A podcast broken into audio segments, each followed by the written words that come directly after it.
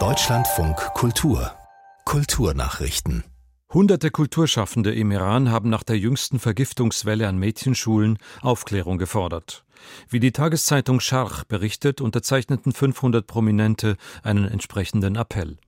Die vorsätzlichen Massenangriffe seien eine neue Katastrophe, die nichts anderes bezwecke, als Terror zu erzeugen und die Kosten für die selbstverständlichen Rechte der Mädchen in der Gesellschaft zu erhöhen, zitierten iranische Medien aus dem Appell. Die Kulturschaffenden verurteilten diese Tragödie und forderten die Verhaftung und Bestrafung der Täter, hieß es weiter. Die ersten Verdachtsfälle für Gasvergiftungen wurden bereits Ende November gemeldet, als die Proteste im Iran in vollem Gange waren. Die Hintergründe sind weitgehend unklar. Schülerinnen klagen über Schwindel, Übelkeit und Atemnot. Der niederländische Zweig der radikalen Klimaaktivistengruppe Extinction Rebellion hat neben Rembrandts Gemälde die Nachtwache im Amsterdamer Rijksmuseum protestiert.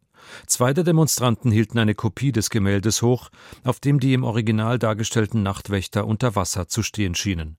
Eine Anspielung auf ihr Motto Es gibt keine Kunst auf einem überfluteten Planeten.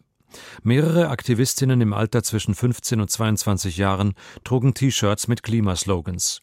Sie wurden von ihren in der Nähe stehenden Eltern und Großeltern unterstützt. Ein Sprecher des Rijksmuseums sagte, es habe keinen Schaden an dem Originalgemälde gegeben. Nach dem Protest seien die Aktivistinnen und Aktivisten ohne Zwischenfälle aus dem Museum begleitet worden.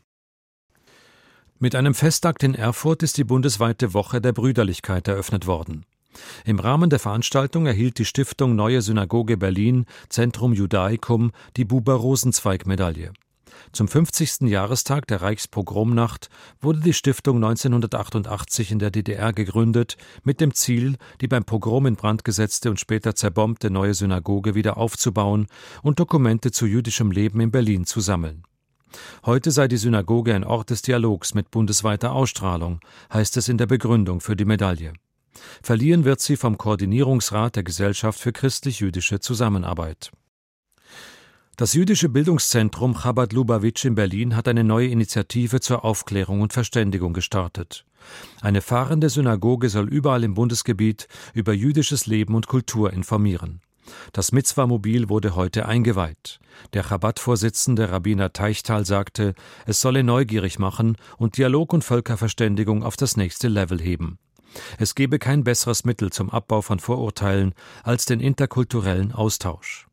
Angesichts des wachsenden Antisemitismus solle diese Initiative ein positives Zeichen für eine Zukunft des Vertrauens und der Toleranz setzen, hieß es weiter.